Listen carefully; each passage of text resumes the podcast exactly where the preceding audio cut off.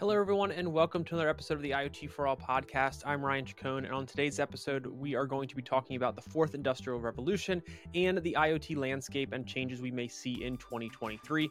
With me today will be Philippe Cases, the CEO and co founder of Topio Networks, and they are an industry research platform that focuses on all facets of digital transformation. Before we get into this episode, please give this video a thumbs up, subscribe to the channel if you have not done so already, and hit that bell icon so you get the latest episodes as soon as they are out. Other than that, let's get on to the episode.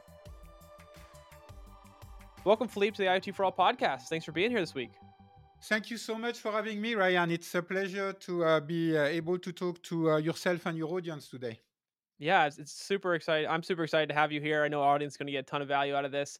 Um, let's kick this off by having you give a quick introduction about yourself and uh, Topio for our audience.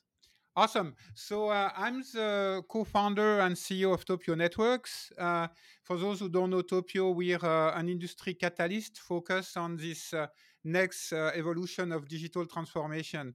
Uh, we call it the age of autonomy. Gartner speaks about hyper automation.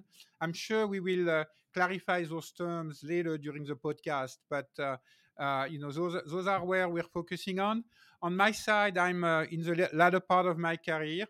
Uh, I started in the 80s uh, building a group focused on data science and artificial intelligence for a bank in France, and then uh, moved on to become a venture capitalist for more than 30 years.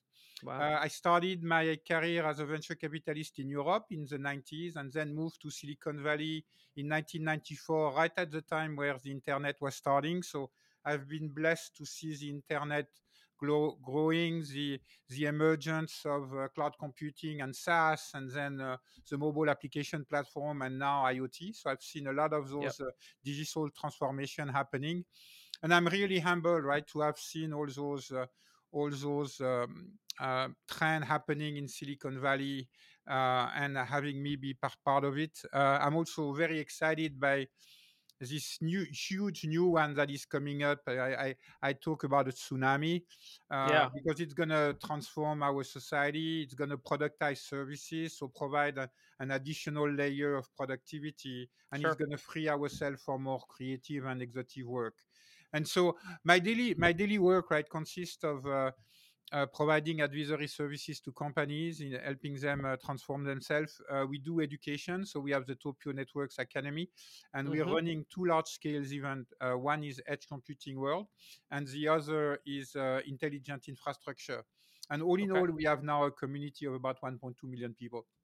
That's fantastic. That's Thank awesome. you so much. Yeah. Yeah, that's great. Um, so I wanted to actually refer to something that um, you spoke about, I believe, or you wrote about, uh, talking about the fourth industrial revolution and interoperability of artificial intelligence and humans. Can you kind of talk a little bit about kind of what that means for our audience? Yeah. So yeah, you know, we, we call this new new phase the age of autonomy, right? And so uh, if you think about it, the last 20 years has been about connecting human, uh, you know, uh, uh first, uh, you know, with their PC and then, um, you know, make them mobile through their smartphones. Uh, and then in this new age, we are now connecting devices uh, with IoT, and we are also making them intelligent. And uh, so now we have uh, uh, robots, autonomous uh, program pro products that are coming up to to to play, and um, and then by adding camera and sensors uh, in in entire uh, spaces, we can make now the physical spaces becoming uh, intelligent as well. So you can have you know an intelligent store, an intelligent factory, uh, an intelligent city. And uh, if you think about it now, we are gonna be we are gonna be able to have robots uh, an autonomous device working with augmenting augmented human in intelligent spaces, collaborating, right. doing stuff, right?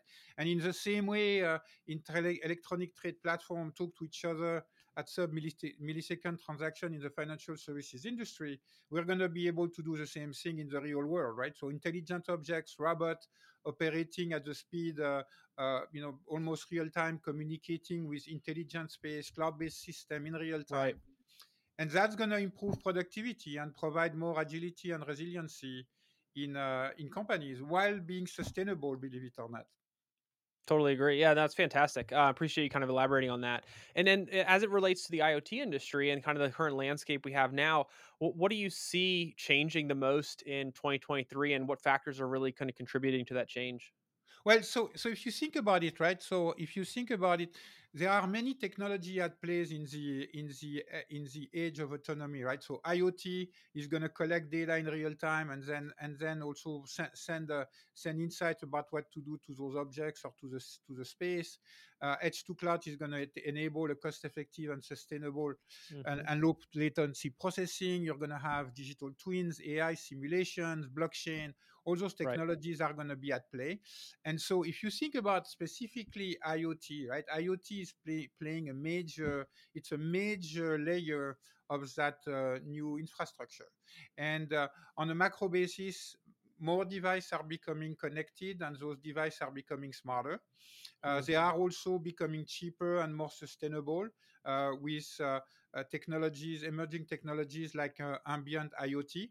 Uh, I don't know if you've covered that in your um, in your sure. podcast, but I think it's an interesting interesting trend to look at, and that is emerging now. Then, yeah. you know, if you're thinking about where we are, right? So as we discussed, right, we we, we need to connect uh, we need to create intelligent space. We need to connect the device and, ma- and make them smarter. We need to uh, we need to connect with the cloud, and then we need to uh, uh with the platforms uh, in, into those intelligent spaces. And if you think about it, right, the use case have emerged now to create uh, intelligent and connected space, such as factories, stores, mm-hmm. hospitals, um, and uh, you know this vision is not far away, right? Like, for instance, Kroger today partners with NVIDIA to optimize the efficiency of the store through the use of uh, digital twins that are updated in real time with customer right. data moving in the store. Amazon, sure. in same thing, is now uh, you know automating their entire warehouse and creating um, a same day delivery uh, approach while keep uh, while while um, while um, while uh, be, being at zero carbon uh, emission. So all of those are coming are are, are uh, intelligent spaces, intelligent stores. So those are happening, right? So so uh, we need sensors, we need IoT, and IoT right. being implemented there.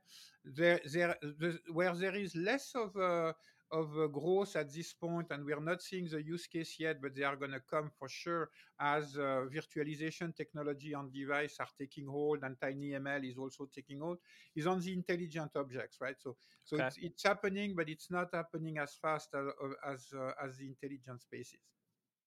No, that's great. Yeah, it's a very interesting kind of outlook. Um, to focus on. I mean, with you know IoT and AI and just lots of different things that are happening across industries um, IoT is going to play a pretty prominent role. Um, and I yeah, think absolutely. the the the the growth of or the maturity of the technology, the cost coming down, the um, uh, the new use cases and kind of successes companies are seeing in the space is going to contribute to more adoption, and all of that data is just going to enable so much more for organizations to kind of be able to do, and, and industries to be able to do. So yeah, I mean, very, I think.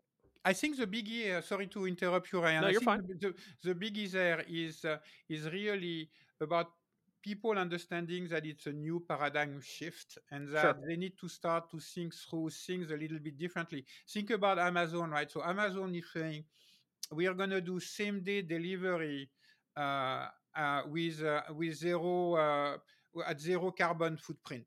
That's kind mm-hmm. of their mantra. And when they do that, right, they look at everything and they look at maybe instead of just looking at implementing one use case, they, they implement 10, 15, 20 use case.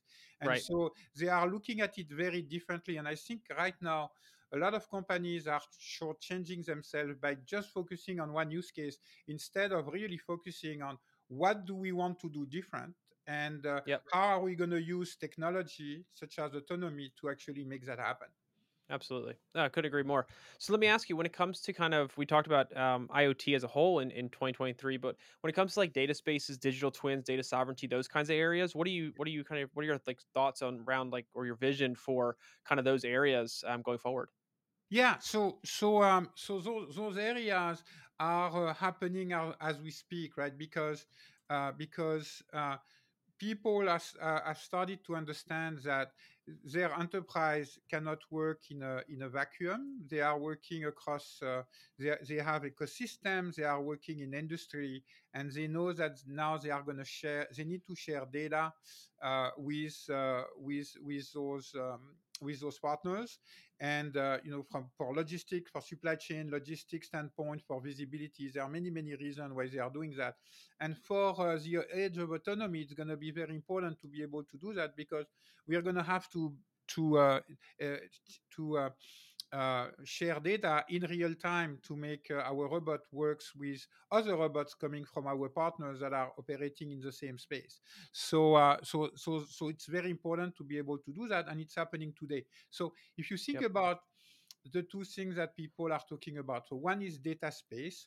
So a yep. data space is uh, is a space that is basically shared by an entire uh, industry, uh, and uh, and um, the, the industry starts sharing, provide the information in that space, and then mm. uh, people from that uh, from that uh, industry, other people from that industry who need to use that data will come there, and yeah. so there is a there is a notion of uh, of uh, security, of course. There is a notion of uh, understanding who the person who is going to use the data is. So it's a, right. It's a, it's a concept of of um, um, uh, trustworthiness, right? Or uh, uh, you know, so people are going to be ranked, and you're going to say this guy, you know, knows how to use the data, and yep, so you're yep. going to be much more comfortable to share that data. So those those are called data space, and it's happening now with there are foundation like Gaia X in Europe, and and they, mm. they have about eight thousand. Uh, uh, individual contributors, about 500 companies that are building those uh, data spaces in, automo-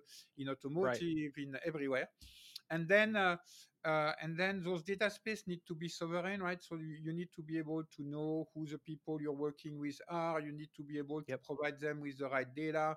Uh, you need to tell them this, the data need to be updated in a certain way. And right now there is a lot of work to be done because I mean companies don't know, don't like, don't know how to trust their data. So that's sure. kind of the data space, data sovereignty. And then the other thing you mentioned is digital twin, which is a little bit different.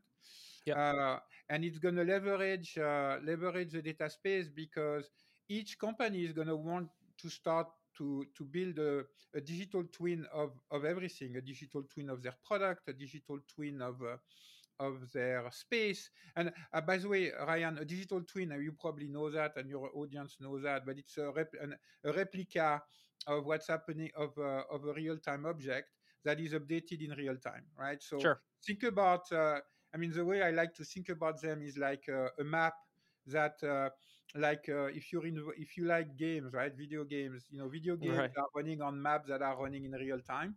It's the same thing here. It's like uh, you're, you're, building those maps that are now going to be able to uh, to be leveraged by your uh, data teams through simulations, through AI, yep.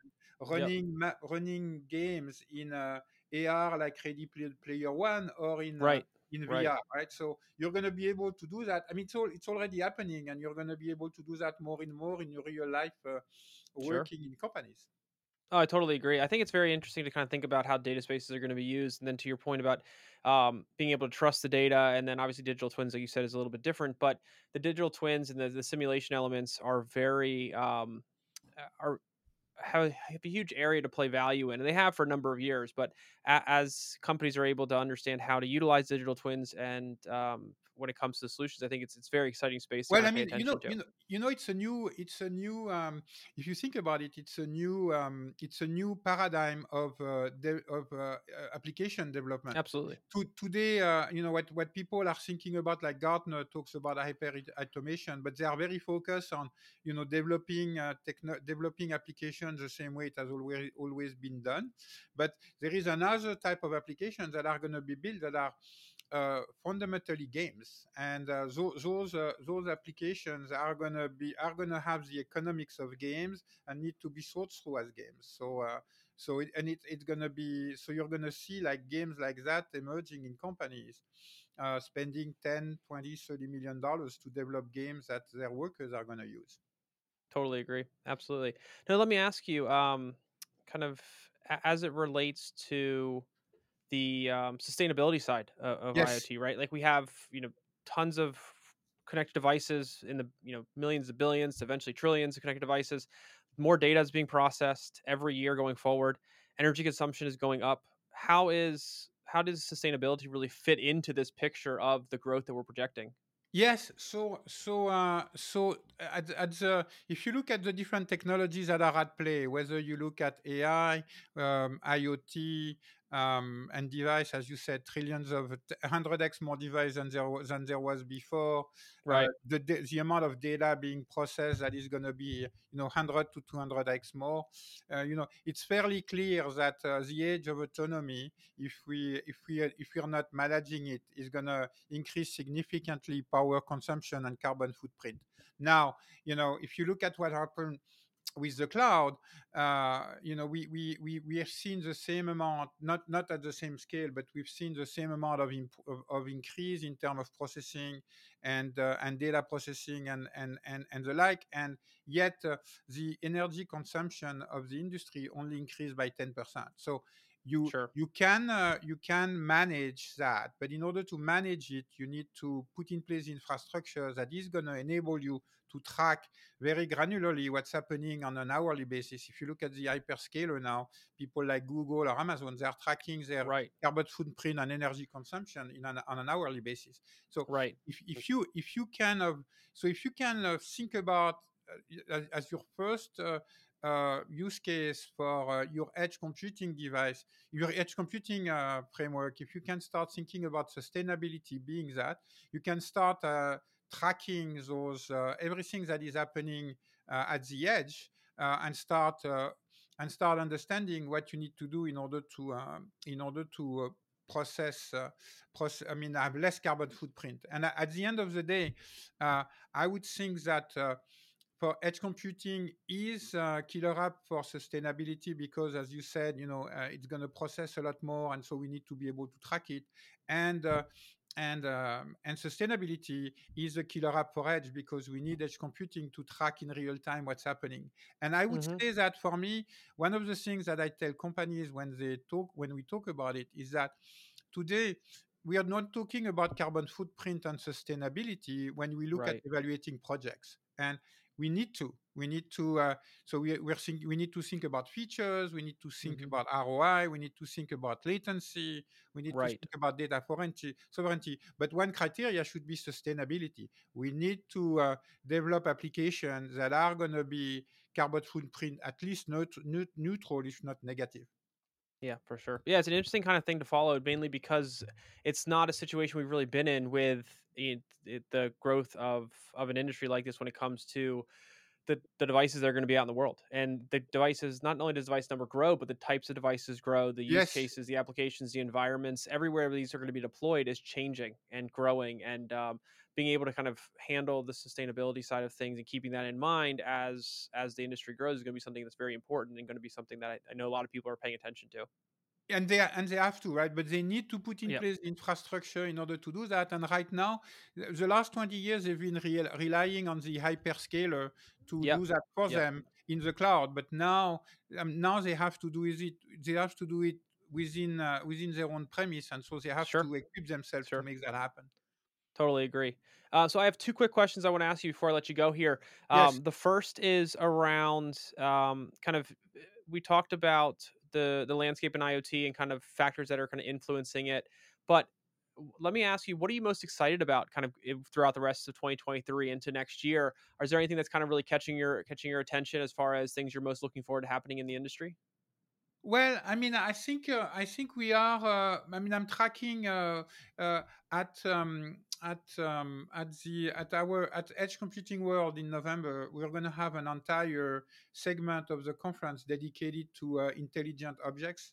Okay. Uh, and and uh, intelligent objects is something that we we really want to accelerate because we need to have those intelligent objects, uh, and and people need to understand that they have now those those resources right that are in the field that they can capture data from what happening mm-hmm. for their projects for their product in the right. field and then start helping customers do better interesting stuff coming up with new products so we're gonna i'm fairly excited about pushing that agenda and i'm okay. looking forward to see uh, more intelligent spaces being built especially yep. in the uh, in the um, uh, intelligent infrastructure, smart cities. Yep. We have those. We have this, uh, you know, 2.1 trillion dollar, um, uh, 2.1 trillion dollar um,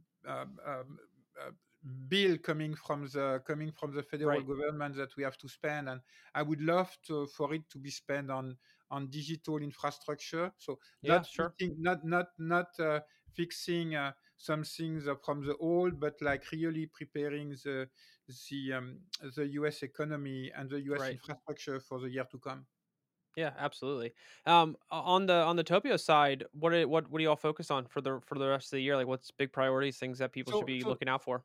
So the big priority is, uh, is our second uh, cohort uh, for the Topio Academy, which begins uh, May 28th. So we're gonna we're gonna cover everything that we've talked about, right? So we're gonna cover great. that uh, in uh, during a two month program, uh, and that starts May 28th. And then uh, and then we have the Intelligent Infrastructure Conference, which is very focused on uh, smart city and utilities in Austin, Texas, on June 6 and 7, and then uh, Edge Computing World, and uh, Yep. also working with you guys uh, to uh, really make that uh, new industry a success. I mean, we, Yeah. we have a lot of work to do. It takes a, it takes a village. Uh, yeah, totally does. Um, aside from Edge Computing World, are there are you going to any other events this year or speaking at any Yeah, events? yeah, yeah. So I was. Um, I'm not gonna be at uh, Mobile World Congress, but uh, I'm Okay. gonna be. Uh, I'm gonna be at um, uh, uh, Smart City, the Smart City conference in um, in uh, Colorado. I'm gonna be at the Sync conference. I mean, yeah, I'm I'm uh, attending conference almost every month. So Oh, that's awesome. Well, that'll be fun. I know I'm I'm going to try to attend as many as I can as well. Um, but um, last thing I want to do is for for our audience out there who wants to follow up on this conversation, learn more about Topio and what you all have going on, stay in touch, that kind of thing. What's the best way they can do that? Well, I mean, they can reach me, right? So, uh, Philippe, philippe.cases at topionetworks.com, which is uh, one way to reach out to me. They can go and register on the website, topionetworks.com. Uh, we, we kind of do stuff. They can subscribe to our newsletters as well. Uh, yeah, and you know, re- re- reach out uh, if if they want to participate to the academy. Uh, it's really where uh, the academy, the uh, the uh, the industry come together to uh, Yep. think about things and fix things. So that's uh, one way to do it as well. Fantastic. Well, Philippe, thank you so much again for taking the time. Fantastic conversation. I know our audience, audience is going to get a ton of value out of this. Um, so thank you so much for being here. Thank you so much, Ryan, for having me. It's always fun to discuss those type of topics. All right, everyone. Thanks again for joining us this week on the IoT for All podcast on the IoT for All Media Network. I hope you enjoyed this episode. And if you did, please leave us a rating or review and be sure to subscribe to our podcast on whichever platform you're listening to us on. Also, if you have a guest you'd like to see on the show, please drop us a note at ryan at iotforall.com and we'll do everything we can to get them as a featured guest. Other than that, thanks again for listening and we'll see you next time.